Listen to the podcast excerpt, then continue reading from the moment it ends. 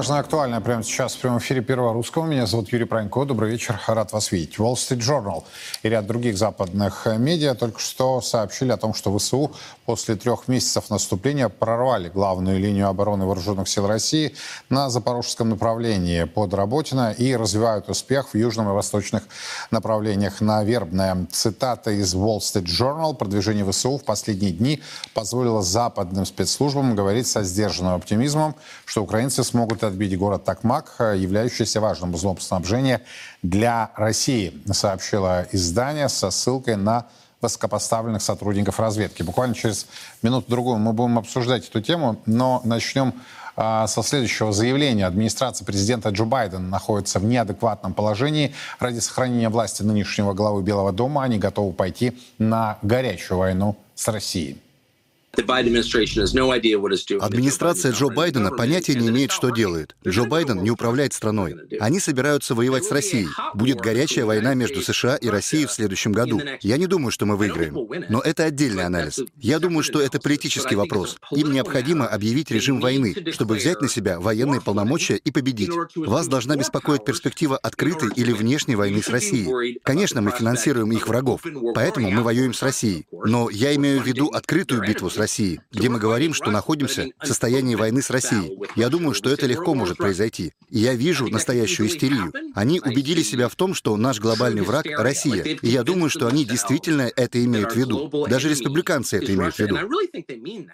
Обсуждаем эти и другие темы, связанные с украинским кризисом. А с экспертом ко мне присоединяется Константин Севков. Константин, рад видеть. Добрый вечер. Давно не виделись. Спасибо, что согласились принять участие. Вот я предлагаю наш разговор даже не с заявления Такера Карлсона начать, а с публикации, которая сегодня очень активно разгоняется, Wall Street Journal и другие западные медиа, о том, что, дескать, ВСУ после трех месяцев наступления прорвали главную линию обороны вооруженных сил России на запорожском направлении и развивают свой успех. И, правда, как написано, если дословно переводить, а, западные спецслужбы говорят со сдержанным оптимизмом, что ВСУ могут отбить Такмак, важнейший а, узел для снабжения России. Что скажете? Это не соответствует действительности. То есть Значит, мы, это информационный вброс. Давайте, что сначала происходит, что происходит на Украине? Да. Значит, попытки взять Работина у них провалились. Да, Работина находится э, в таком положении, что половина Работина контролируется ВСУ, половина России. Вот, но так или иначе на этом направлении они исчерпали возможность наступления. Сейчас они перенесли направление удара несколько восточнее Работина, пытаясь э, продвинуться в промежутках между двумя вот, укрепленными населенными пунктами. Там они несут очень большие потери. Вот, и надо иметь в виду, что эти как раз направления, оно у нас не было Э, так сказать, повреждено, в отличие от Работина, поэтому говорить о том, что у них какие-то есть там успехи, нет никаких оснований. Э, ситуация продолжает оставаться той, какой она есть, а именно господство в воздухе России, огневое превосходство на театре у России, информационное превосходство у те, на театре у России, особенно в зоне боевых действий. Поэтому шансов на серьезный успех нет. Потери будут большие, вернее, потери чудовищные. Эти потери чудовищные, продвижение ничтожно малое — Наступление идет три месяца, пока результатов существенных нет. До первой линии обороны они еще не дошли. Они пока еще ведут боевые действия в предполье. Э, то есть вот, ну, строится система, тактическая система обороны следующим образом. Имеется тактическая зона обороны, имеется первый оперативный рубеж, второй оперативный рубеж, чтобы было понятно. Тактическая зона обороны состоит из трех полос. Вот. А перед, перед, перед этой тактической зоной обороны имеется, как правило, создается предполье. Это зона, где располагаются э, значит, э, отдельные опорные пункты, призванные дезорганизовать наступление противника. Вот они сейчас борются за предполье. Они дошли еще до бетонных сооружений, составляющих основу обороны России. То есть западные находятся... медиа лгут со ссылкой на да, западные запад, спецслужбы западные медиа лгут.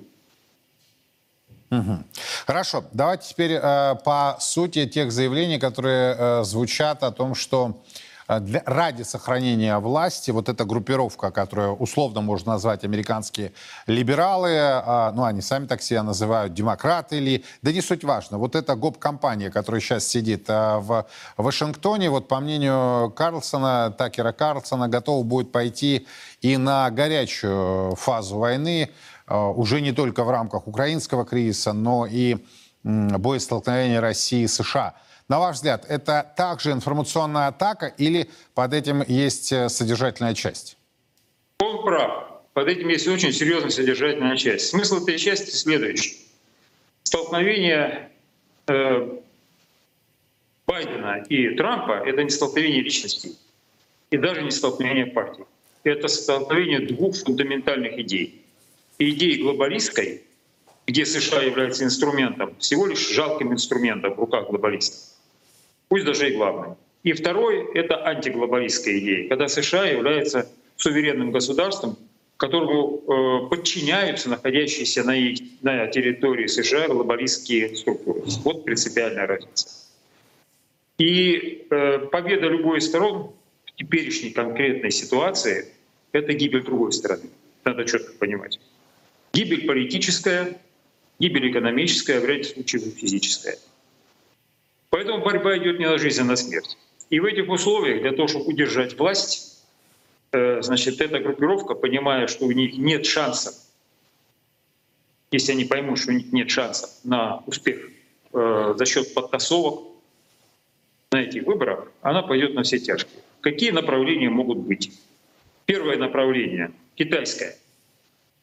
Значит, э, Сейчас они уже начинают выдавать, передавать значит, Тайваню вооружение по программам, которые они применяют применительно к суверенным странам. Сейчас они, сейчас э, уже парламент Британии, там звучат голоса о независимом Тайване. Это все предпосылки к тому, чтобы толкнуть Китай на блокаду Тайваня и, как следствие этого, создать предпосылки к возникновению Э, так сказать, морских сражений на тайваньском направлении, где американцы имеют в море превосходство, где они могут достичь определенных побед. Э, что позволит Трамп, Байдену так сказать, получить серьезный козырь в, выбор, в предвыборной кампании.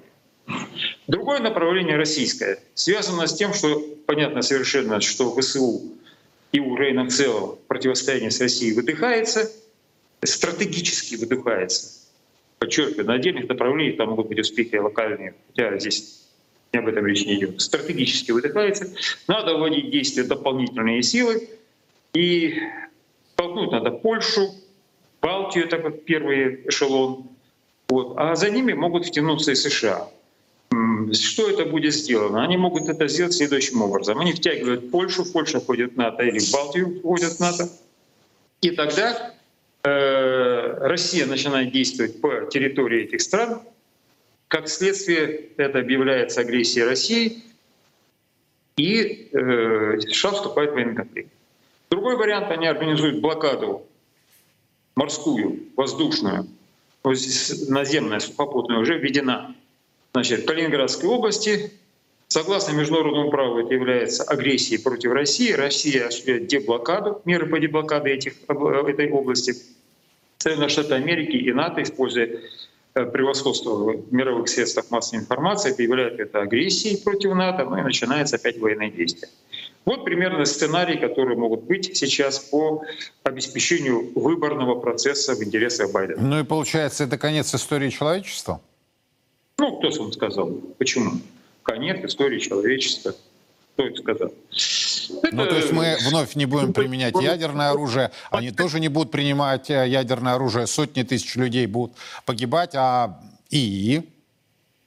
И, а кто вам сказал, что будет ядерное оружие? Вот я не говорю про ядерное оружие. Война, конфликт на востоке Украины, в смысле на востоке, э, вокруг Тайваня, это будет обычный конфликт, обычным оружием, морское столкновение – ну, я предполагаю, что со стороны США это будет АУС в составе двух-трех авианосцев, японский флот, со стороны Китая, соответственно, тоже силы авианосные. Нет, и... я понимаю, Константин, вы мне тогда объясните, а зачем нужно ядерное оружие? И США ядерная держава, и Китай ядерная держава, и США ядерная держава, и Россия ядерная держава.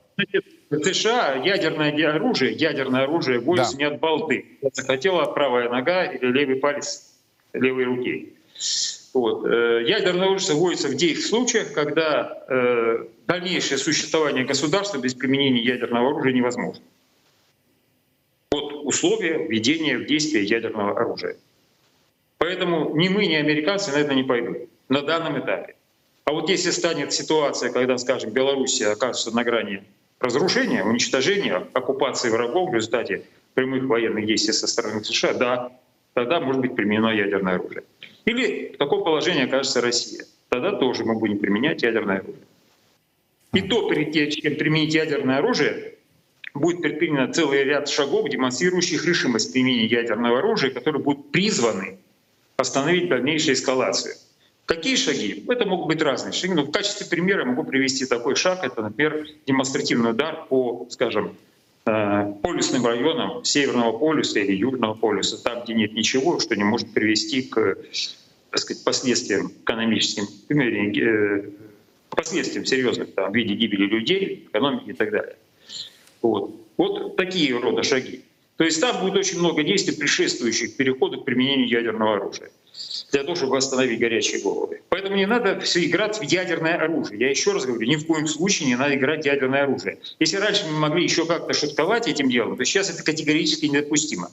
По той простой причине, что сейчас даже такие слова могут привести к фатальным последствиям.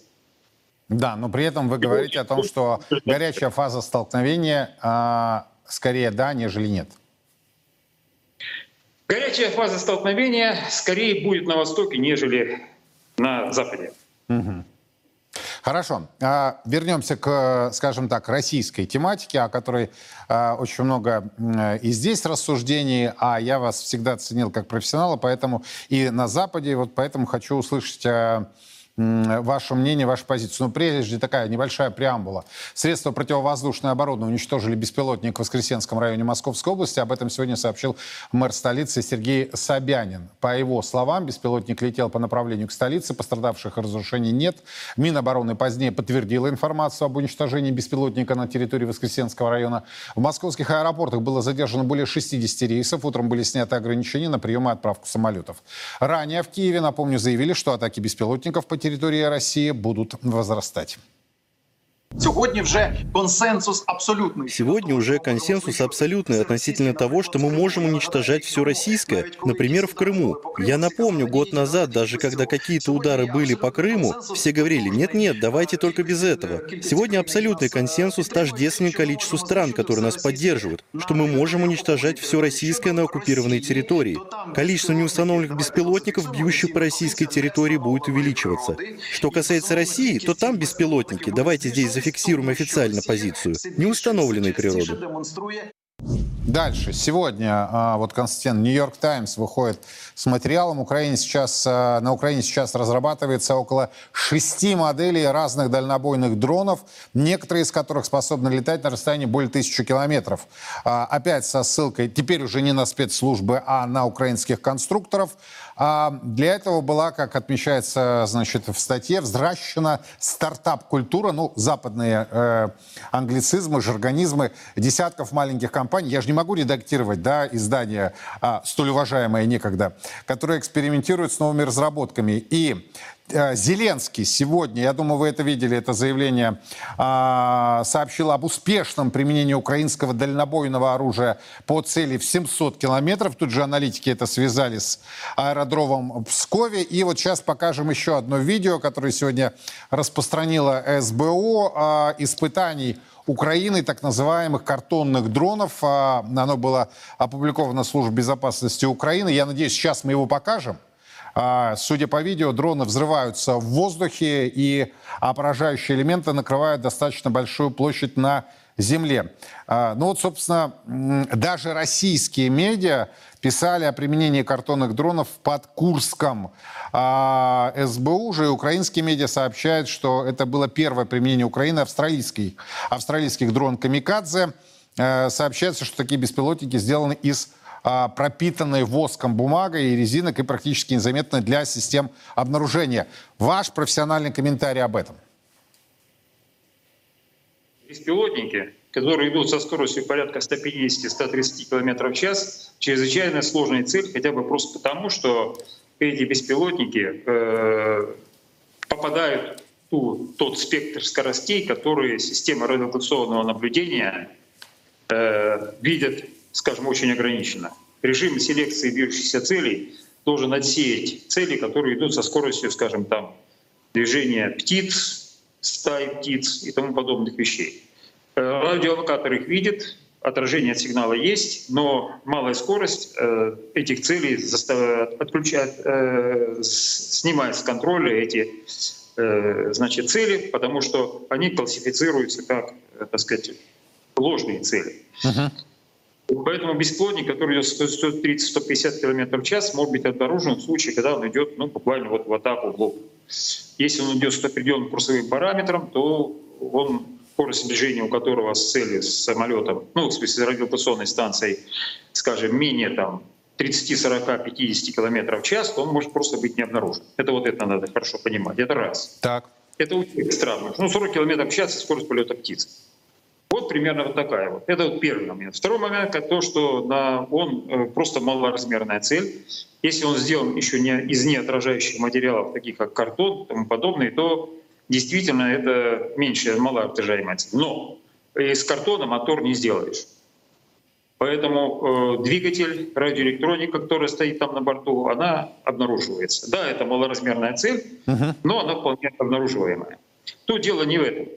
Э, все эти беспилотники, они можно уничтожить. Дело в том, что э, они планируют произвести, ну как произвести, мощностей-то у них не хватает, чтобы производить, получить около 200 тысяч беспилотников в конце года. Если это так, если у них будет это реализовано, то надо четко понимать, что э, для каждого беспилотника как минимум надо по ракете, чтобы их сбить. Понимаете? Пусть даже мы половину уведем на радиоэлектронные помехи, но хотя бы 100 тысяч ракет нам надо иметь зенитных. Ну как? Циферка убедительная, да?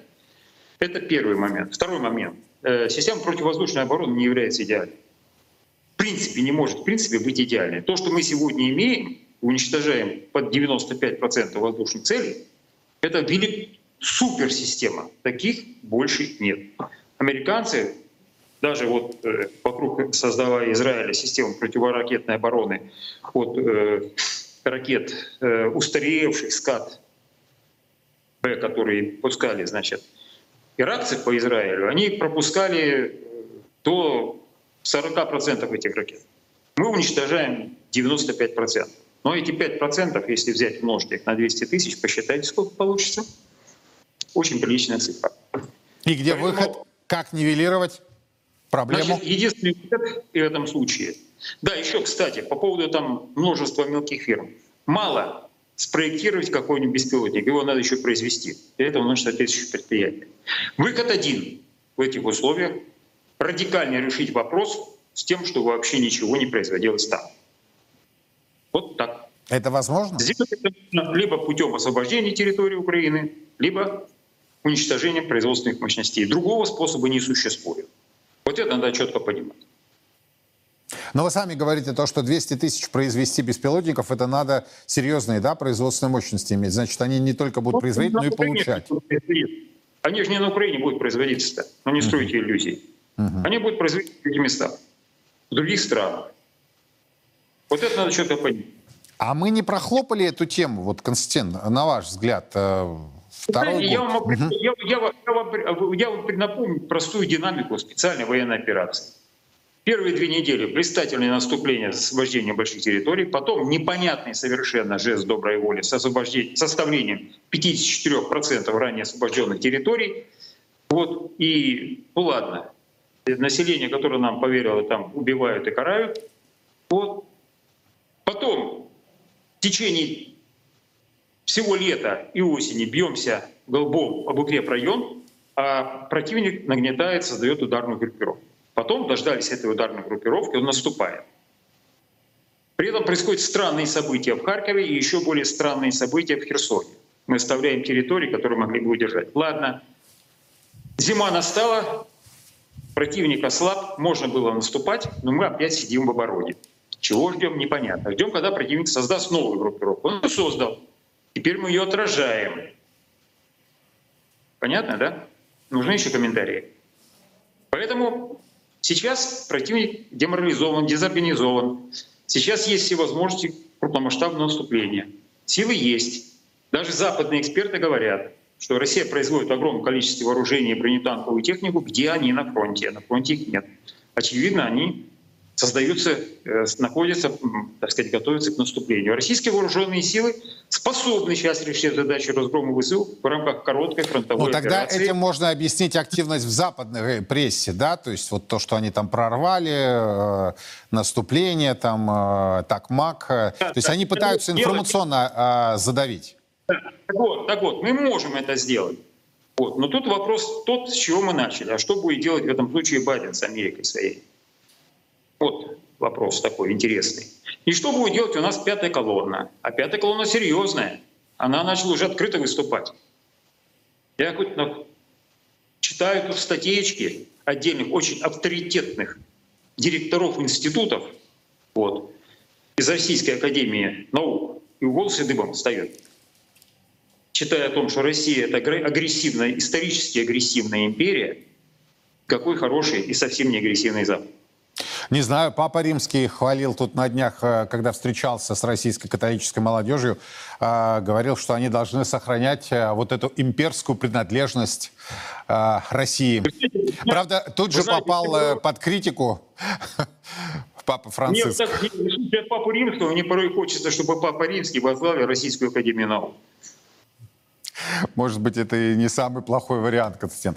Если позволите, еще одну тему успеем обсудить. Э, Глава европейской дипломатии, я бы сказал, так называемый глава европейской дипломатии, господин Барель, сделал очередное эпохальное заявление. Он хочет обеспечить военную поддержку Киеву на протяжении четырех лет вперед. Я предлагаю создать фонд поддержки Украины в период 2024-2027 годов, чтобы обеспечить устойчивость нашей военной поддержки. Фонд будет работать в рамках Европейского фонда мира и будет ключевым элементом нашего долгосрочного вклада в безопасность Украины, согласно договоренностям европейских лидеров в июне. Финансирование в рамках фонда предлагаю 5 миллиардов евро ежегодно. Это будет потолок, а не расширенная цель. Я сегодня посмотрел, я все-таки профессиональный экономический аналитик, да, а по немецкой экономике там полный швах. Мало того, что они в рецессии оказались, у них большие проблемы вот с этим субсидированием по газу и энергоносителям, которые они делали. Но даже не это главное, а промышленники выводят активы из Германии, размещают в других странах, ну и так далее. А, Вот я хочу с вашей помощью понять, точнее, с- сопряжение да, между военной тематикой и экономической. Европа вообще понимает, на ваш взгляд, что она делает? И если да, то вот эти Барели, Фандерляйн, как долго они еще будут мозги-то пудрить? Или настолько эффективно работает машина, что иного мнения-то и не может быть там? Боррель и фон как и Байден, это гауляйтеры глобального, глобального сообщества. Они абсолютно подконтрольные люди вот, и выполняют волю своих сюзеренов. Эти сюзерены — это триллионеры, которые контролируют до 70-80% финансовых потоков. Вот с кем идет борьба сейчас, надо четко понимать. А вот Трамп и все остальные, включая аль- альтернативу для Германии, Мари Ле Пен, это просто известные фигуры, а много еще неизвестных, которые пытаются против этого бороться. Вот смысл ситуации в Европе. Вот. Что касается заявлений Барреля по поводу до 27 года и так далее, это расчет на то, что Российская Федерация будет действовать так же, как она действовала в 22 и 23 году. То есть стоять в обороне и ждать, пока противник будет наращивать силы в очередной раз для очередного наступления. Вот на что рассчитывает Боррель. Я надеюсь, что наше руководство, я уверен даже, что наш президент не допустит подобных действий. И все-таки решится на действия, направленные на конечное, конеч, окончательное разрешение украинского кризиса в пользу России. Если рассматривать, я понимаю, что дело неблагодарное прогнозировать, но тем не менее, временной период, то при подобном решении, а, на ваш взгляд, сколько это по времени может занять? В случае, если будет принято решение на проведение нормальной фронтовой операции, так положено там, точнее фронт, не фронтовой операции, группы фронтов, там два фронта полноценных времен Великой Отечественной войны, вот, то э, по классике, это, судя по опыту Великой Отечественной войны, а сейчас он вполне актуален, сейчас вполне актуален, это месяц-два на разгром основных сил группировки, находящихся на Востоке, ну а дальше решение вопроса уже, э, так сказать, переговоров э, о капитуляции. Примерно так. Если же этого не будет, ну, будем смотреть. Я могу сказать только одно. Сейчас военно-стратегический анализ — дело очень неблагодарное.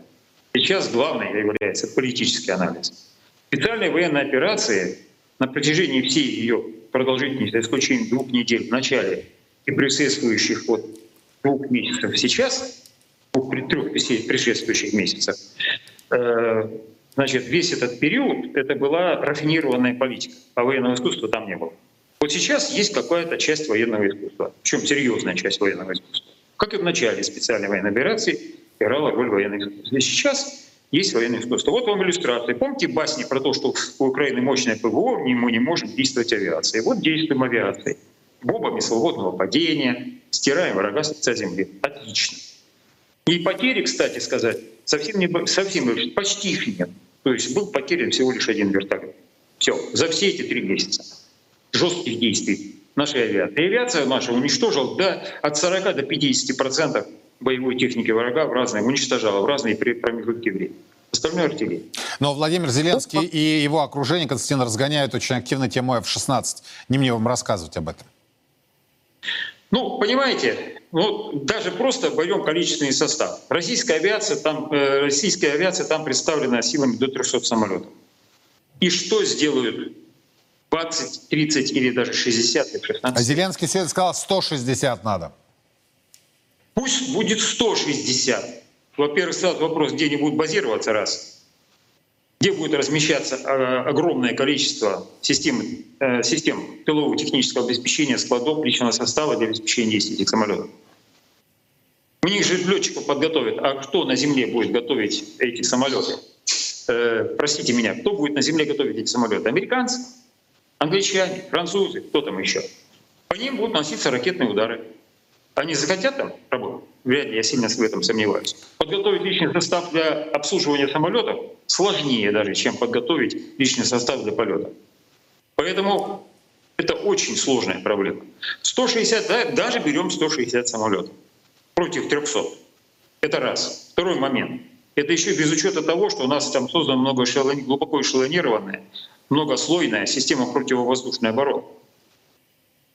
Там даже если эти 160 самолетов без наших, наших самолетов просто напорятся на эту эшелонированную систему, они будут сметены с неба. Я понял, Константин, то, спасибо. Да-да-да. То, что сейчас прилетают единичные машины, то сейчас прилетают единичные машины, где-то там на укол ударили и убежали, это ни о чем не говорит. Да, у них бывают удачные моменты прорыва. Но это удачные отдельные моменты, не более того. Господство за нами. Константин Севков здесь сейчас. Спасибо огромное а, в нашем эфире на Первом Русском. И в продолжении темы в Мариуполе в ходе Всероссийского молебна о победе а, мощам святого великомученика Георгия Победоносца сегодня поклонилась 400-тысячная участница. Все подробности прямо сейчас. Освобожденные регионы исторической России, Народные республики Донбасса и области Новороссии освящены великой святыней, ковчегом с частицей мощей великомученика Георгия Победоносца, небесного покровителя русского воинства. В Донецке и Бердянске, Мелитополе и Мариуполе прошли региональные этапы Всероссийского молебна о победе, уже сплотившего в соборной молитве сотни тысяч наших соотечественников. 400-тысячной участницей молебна стала председатель Приходского совета Мариупольского Свято-Никольского собора Татьяна Николаевна Гурова, рассказавшая о том, как под вражескими обстрелами они ежедневно совершали богослужение в церковном подвале и отмолили родной город, в том числе обращаясь к Георгию Победоносцу. Любим этого святого. К нему всегда обращаемся за помощью и всегда с большим благоговением молимся о том, чтобы Георгий Победоносец помог воинству российскому, и чтобы Господь так управил, простил нас грешных, и все-таки, чтобы эта война закончилась наконец-то, закончилась миром. Миром для, всей, для нашей большой, крепкой страны. И как добавила Татьяна Николаевна, ее родной Мариуполь, город Пресвятой Девы Марии, всегда был многонациональным и во все времена считал себя частью России. Низкий поклон этим героическим людям. Их молитвы и осознание себя русскими – главный залог нашей грядущей победы. Кардинально меняем тему. В российском обществе, э, в российское общество специально забрасывается тема возможного массового отъезда гастробайтеров. Дескать, это приведет к большому дефициту трудовых ресурсов на рынке. Адепты внешней миграции, культивирующие миф о русских лентяях, не желающих работать, постоянно рассказывают истории о том, как все подорожает без мигрантов. Но для любой сферы, где миграционные лоббисты видят якобы потребность в дополнительных мигрантах, на поверку оказывается, что это элементарное желание минимизации издержек и извлечения сверхприбыли, причем с одновременным перекладыванием на российское общество всех экономических и социальных проблем, порождаемых неконтролируемой миграцией. Прямо сейчас Михаил Бурда у нас э, на прямой связи. Михаил, здравствуйте. Добрый день. Я даже э, прочитал уже, куда уедут гастарбайтеры. Называется, например, Южная Корея. Э, все побегут из России, никто здесь не останется, потому что здесь и девальвация, и трудные условия, и, и так далее, и тому подобное. А вы говорите о том, что подождите, подождите, тут проблема-то в местных, что называется, да? Они таким образом снижают э, свои затраты, себестоимость, а социалку перекладывают на плечи э, местного населения. Вот давайте разберем этот аспект. Как быть и что будет, на ваш взгляд? Ну, смотрите, э, как говорится, не первый раз у нас в стране уже экономический кризис происходит, и при этом те показатели миграции, которые есть, они, в общем-то, не меняются. То есть, если мы посмотрим и выстроим такой некую, некий график, Э, как менялось количество иностранцев, которые здесь осуществляют трудовую деятельность, то, несмотря на экономические кризисы, на пандемию ковид, то есть в целом, да, это примерно одна, это одно и то же количество. Конечно, в пандемии было чуть меньше, но потом они все вернулись. То есть если мы посмотрим официальную статистику МВД, я подчеркиваю, только тех, кто работает официально, да, то мы увидим, что э, цифры на сегодняшний день точно такие же. Еще раз говорю, особенностью э, той внешней трудовой миграции, которая на сегодняшний день в Россию приезжает, это является ее неквалифицированность. Э, эти рабочие, они не конкурентно способны в той же самой Южной Корее, там где-то еще, понимаете? То есть вот можно рапортовать, там рассказывать о том, что наши мигранты там переориентировались, они уедут в Южную Корею. В каком количестве? Даже если это будет несколько десятков тысяч человек, допустим, для того же самого Узбекистана и Таджикистана, но давайте это сравним с там, миллионами, кто работает в России. Это капля в море. Поэтому говорить о каком-то оттоке, о динамике я бы, ну, в принципе, не стал.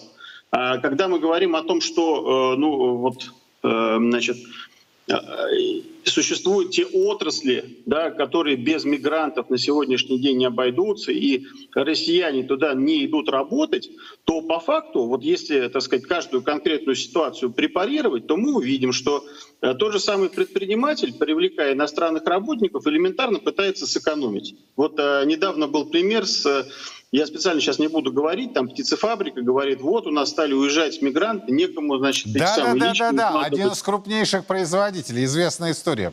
Угу. Да, нам, не, значит, некому яички укладывать э, в упаковке.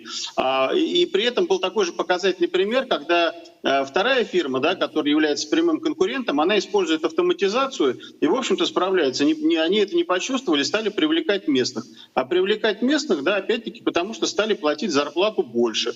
И, соответственно, люди пошли. Я в этом случае еще раз говорю, вот можно привести пример э, тех же самых, э, того же самого фастфуда, Э, сетевых э, продуктовых ритейлеров. Но посмотрите, вот мы, э, когда уезжаем в регионы, да, я сейчас не говорю там о Московской области, даже о Центральном федеральном округе, там в основном обходятся местными жителями, потому что зарплата конкурентоспособная по субъекту. Ну, плюс-минус конкурентоспособные люди работают дома, то есть там нет проблем с тем, чтобы привлечь работников. Либо, опять-таки, нет проблем, чтобы привлечь работников, если требуется труд квалифицированный. Да? Ну, то есть, получается, необходимо... претензия к нам самим, да, к русским, которые здесь живут, занимаются бизнесом, а, не привлекают а, местных, а привлекают за, для снижения издержек а, приезжих. И как тогда решать вопрос? Что делать? Понимаете, э, у нас на сегодняшний день внешняя трудовая миграция, она, по сути, нерегулируемая и неконтролируемая. То есть, по сути, фильтров нет. Раньше у нас э, был механизм квотированного привлечения иностранных работников. Его все ругали, говорили о том, что он там, значит, коррумпированный, такой, секой. Э, отчасти с этим можно согласиться, но, тем не менее, он какой-то фильтр, по крайней мере, выставлял, хоть даже относительно условно. Э, на сегодняшний день такого фильтра практически нет. Остается только возможности местных властей, я имею в виду глав субъектов, да, ограничить привлечение мигрантов в какой-то сфере, допустим, как это в Калуге Шапша сделал, как это сделал Алиханов в Калининграде, да, соответственно, либо поднимать стоимость патентов. Вот. Э, тогда, соответственно, какое-то, э, во-первых, можно, ну, это, это является действительно действенным механизмом ограничения, uh-huh. да, во-вторых, это можно защитить национальный рынок труда. Нам, правда, конечно, миграционные лоббисты тут же будут рассказывать, что у вас там все подорожает, потому что вырастет стоимость. Но я вот еще раз говорю, Калининград и Калуга — это как раз пример, где стоимость вот, э, запретил э, Антон Алексеевич работать мигрантам в такси в сфере общественного транспорта. Не выросла стоимость такси в Калининграде. В Калуге то же самое происходит. Еще раз говорю, местные жители, зато безработица снизилась, то есть э, люди пошли на работу. Да, э, вот в очередной раз э, могу сказать, что зависит от нас самих решения проблем. Михаил, спасибо большое. Михаил Бурда и его оценочное осуждение о культивирующем э, мифе. Культивирует такой миф, что, дескать, русские лентяи, и без гастарбайтеров невозможно вытянуть отечественную экономику, а если гайки начнут закручивать, то они все коллективно поедут в Южную Корею. Там еще одна страна, я просто, простите меня, вылетела из головы, но тоже такая с мощной экономикой, дескать, туда все уедут. Ну, вы слышали мнение Михаила по этому поводу.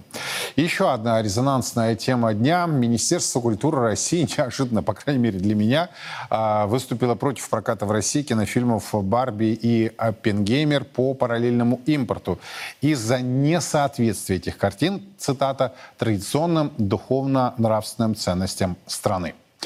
А в Минкульте также указали, что в российском прокате сейчас с успехом идут отечественные картины, которые полностью соответствуют духовно-нравственным ценностям. Также в Минкульте подчеркнули, что еще одна цитата. Представители киноиндустрии отмечают положительный аспект сокращения в прокате количества фильмов голливудских киностудий. Конец цитаты. По мнению чиновников, отсутствие иностранных фирмов, э, фильмов стимулирует развитие отечественной кинематографии. Вот я бы здесь разделил эти вопросы. Да? С одной стороны, развитие кинематографа, с другой стороны, собственно, коммерческие составляющие, а третье это э, духовно-нравственные. Вот я, честно вам скажу, несколько притомился по поводу э, особой духовности, особой нравственности и так далее. И вот почему я, я э, об этом заговорил. Я беру официальный документ. Ну, например, заявление сам председатель Государственной Думы России Анна Кузнецова. В России на каждые 10 браков приходится 7 разводов. Это высокая нравственность? Это высокая духовность? Это Голливуд, что ли, всех разводит? Дальше. По числу абортов на тысячу рожденных детей Россия обгоняет безнравственные США в два раза. В два. Не менее безнравственную Германию более чем в три раза. Это тоже Голливуд? Вот, понимаете, когда наши чиновники залезают в эти э, темы, мне хочется понять, еще раз, я сейчас молчу про полупустые залы, я э, молчу про фильмы, ну, разве что вот несколько картин можно вспомнить на память, там, Сергея Урсуляк и его «Праведник», э, вспомнить «Чебурашку», а все остальное, ну, ну, вызов, да, вызов, можно. Уникальные космические съемки, но клиповый абсолютно фильм, не проработанный сценарий и так далее. И вот я даже, я опешил, когда чиновники Минкульта так откровенно говорят, слушайте, а представители киноиндустрии отмечают положительный аспект, что вот Голливуд удалось так убрать. А вы не сообщите, сколько миллиардов вы даете так называемых дотаций всем этим конторам распильным, которые якобы фильмы снимают. А сколько дотаций сейчас кинотеатры, киносети получают? Но в этих сообщениях данной темы нет. А ставка на духовно-нравственные ценности. Еще знаете, на что? Хоп, и за спину президента спрятались. А это у нас президент так сказал, сообщили чиновники Минкульта. Вообще идеальная позиция. Спрятаться, прячутся постоянно за спину президента. Сами-то не хотите взять на себя ответственность, хоть какую-то, хотя бы минимальную? Э, и прежде чем мы сейчас э, обменяемся мнениями с экспертами, я вам могу сказать, я смотрел и «Барби», и Оппенгеймера. Дети меня заставили пойти на Барби. Было это за пределами России, сразу скажу. Этот фильм мне категорически не понравился. А вот э, почти трехчасовой Оппенгеймер, я вам могу сказать, это очень качественная работа. Это очень интересная работа. Это не клиповый, знаете, вот нарезанный кусками, как это у нас сейчас чаще всего происходит, э, фильм. Это цельная, серьезная, качественная работа, без, кстати, своеобразных людей, что уже подвиг определенный в наше время. В фильме этой темы вообще нет. И я хочу вам сказать, что главный герой очень комплиментарно отзывается о России русских. Его встреча с Эйнштейном и так далее, и так далее. А, давайте обсудим эту тему. Светлана Феодулова, Александр Семенюк ко мне присоединяются. Господа, добрый вечер. Добрый вечер. А, смотрите, я сейчас осознанно опущу еще один момент. А, я удивился, что Минкульт вообще комментировал эту тему по фильмам «Барби» и «Оппенгеймер», ведь э, на правовой основе эти картины не могут демонстрироваться сейчас в России в силу известных причин. И как-то чиновники Минкульта, значит, вот этот момент упустили. Ну ладно, это очередная странность. Но странно, что, на мой взгляд, можете со мной не соглашаться, что ссылка идет постоянно на духовно-нравственные ценности. Тут буквально на днях тот же Минкульт снял фильм, а, которому ранее дал а, прокатное удостоверение со сценами изнасилования. И вот я хочу понять, где, Светлана, нравственность, где духовность, где начинается бизнес, а где он заканчивается, на ваш взгляд? Сегодня я бы хотела все-таки поддержать Министерство культуры касательно отмены и возможности отменить, их решению отменить э, именно прокат э, конкретных фильмов э, Барби и Оппенгеймера.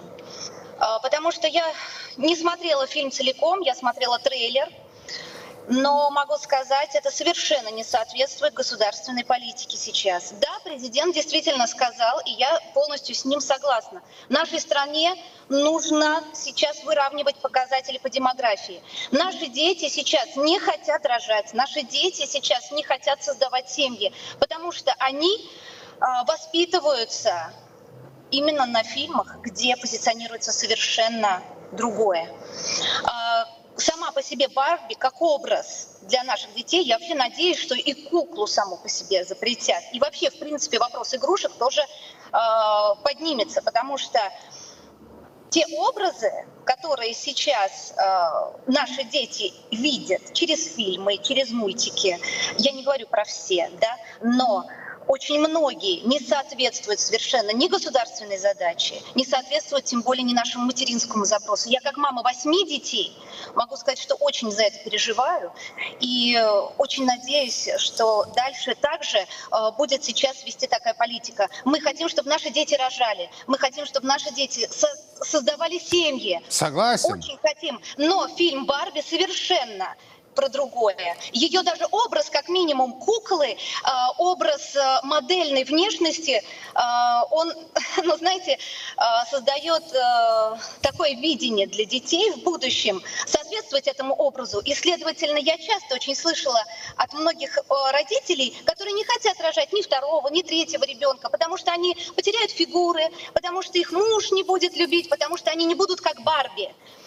Вот, следовательно, касательно... А, Светлана, смотрите, по Барби я, я с вами не буду согласна. даже спорить. А, в противоположность с вам я видел и ту, и другую картину, находясь за пределами России, да? И вот в части Барби я полностью согласен.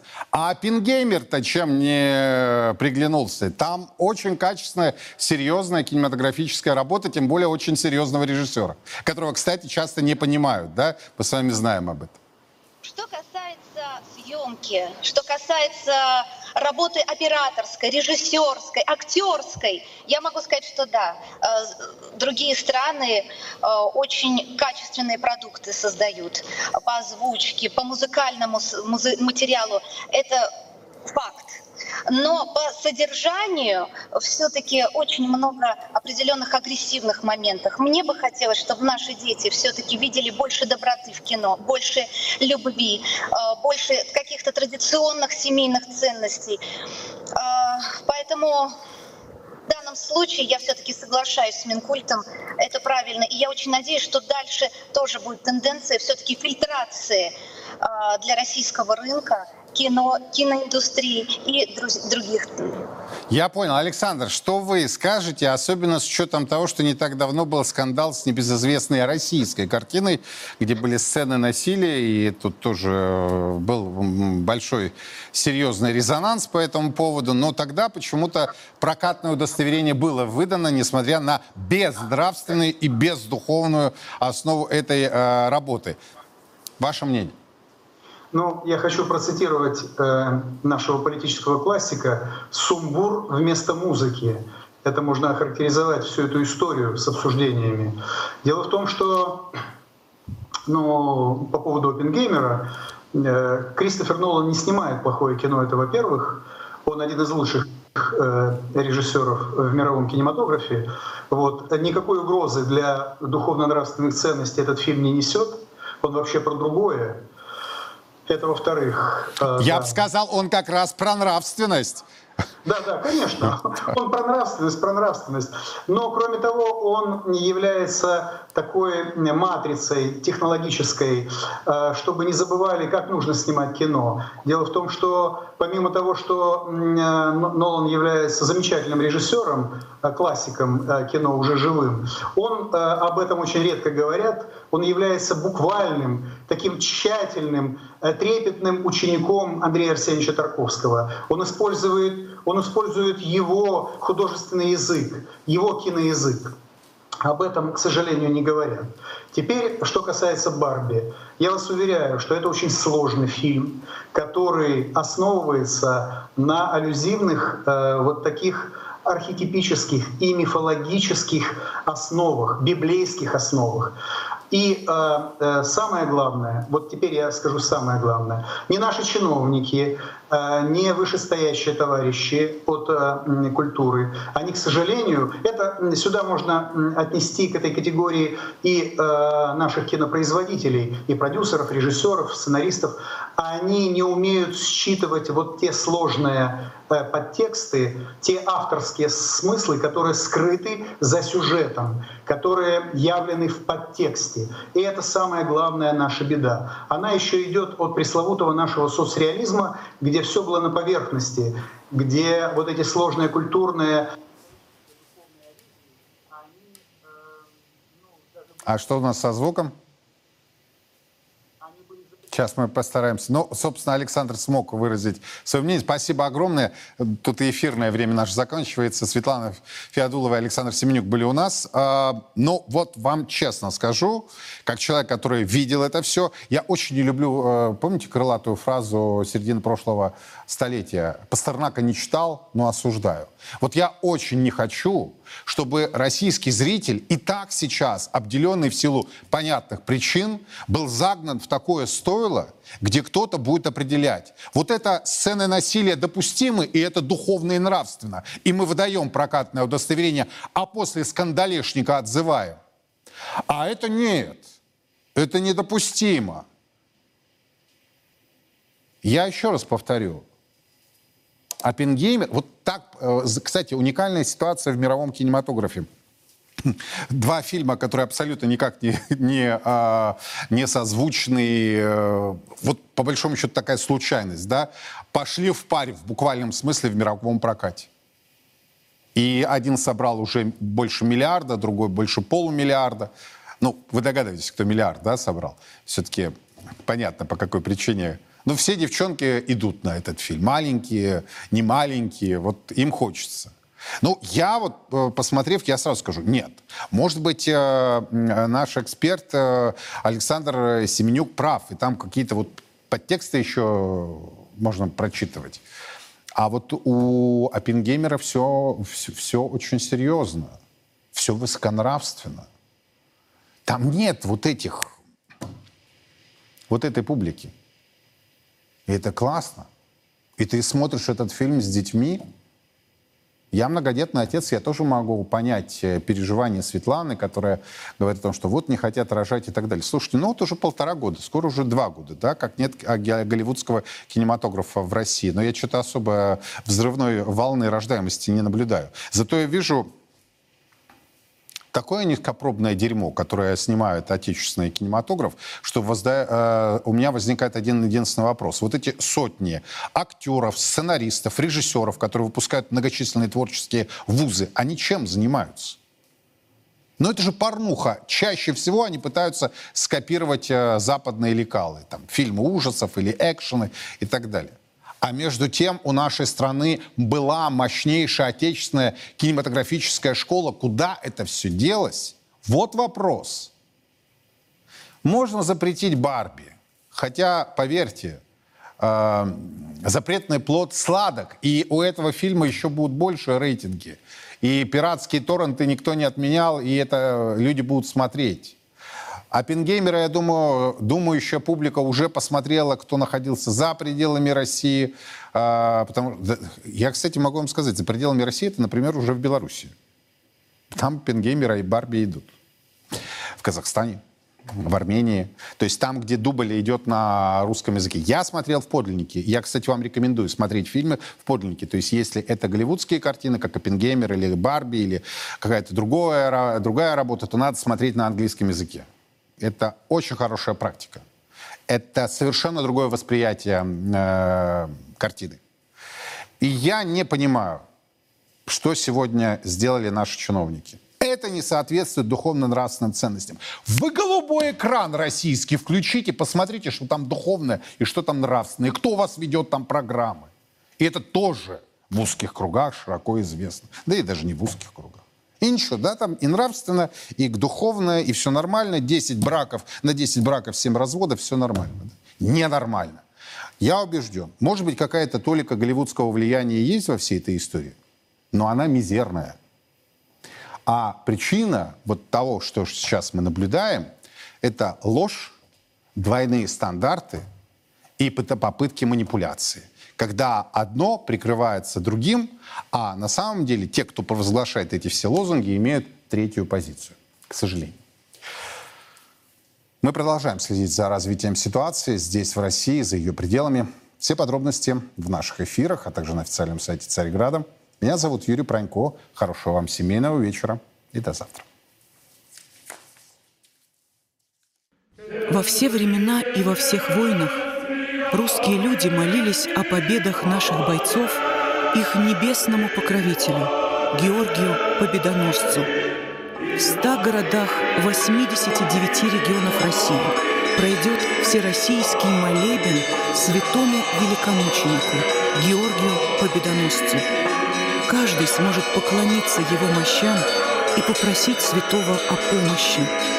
Нет сомнений, молитвами Георгия Победоносца Господь защитит наших воинов и дарует нам новую, великую победу. Андрей Пинчук, первый министр госбезопасности Донецкой Народной Республики, герой ДНР, полковник запаса, доктор политических наук. Честно о спецоперации. Говорим, о чем другие молчат. Сила в правде. И только так победим.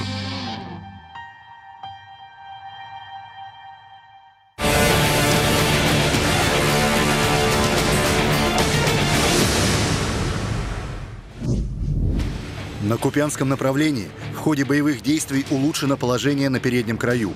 В течение прошедших суток отражены пять контратак штурмовых отрядов бригад ВСУ. Потери противника составили до 50 украинских военнослужащих и 6 единиц техники. На Краснолиманском направлении отражены две атаки механизированных бригад ВСУ в районе населенного пункта Червона-Деброва Луганской Народной Республики. Потери противника составили 55 украинских военнослужащих и 5 единиц техники. На Донецком направлении были отражены 6 атак штурмовых групп ВСУ в районах населенных пунктов Андреевка и Авдеевка Донецкой Народной Республики. За сутки потери противника составили до 365 украинских военнослужащих и до 45 единиц вражеской техники. На южнодонецком направлении подразделениями нанесено огневое поражение скоплением живой силы и техники ВСУ в районах населенных пунктов Старомайорская и Урожайная Донецкой Народной Республики. Потери противника составили до 100 украинских военнослужащих и до 7 единиц вражеской техники. В районе города Угледар Донецкой Народной Республики уничтожено два склада боеприпасов. На запорожском направлении подразделениями российской группировки войск отражено пять атак противника в районе населенного пункта Вербовая Запорожской области. Уничтожено до 85 украинских военнослужащих и до 7 единиц техники. Кроме того, в районе города Орехов поражен склад боеприпасов механизированной бригады ВСУ. На Херсонском направлении в результате огневого поражения уничтожено до 20 украинских военнослужащих и 4 единицы бронетехники.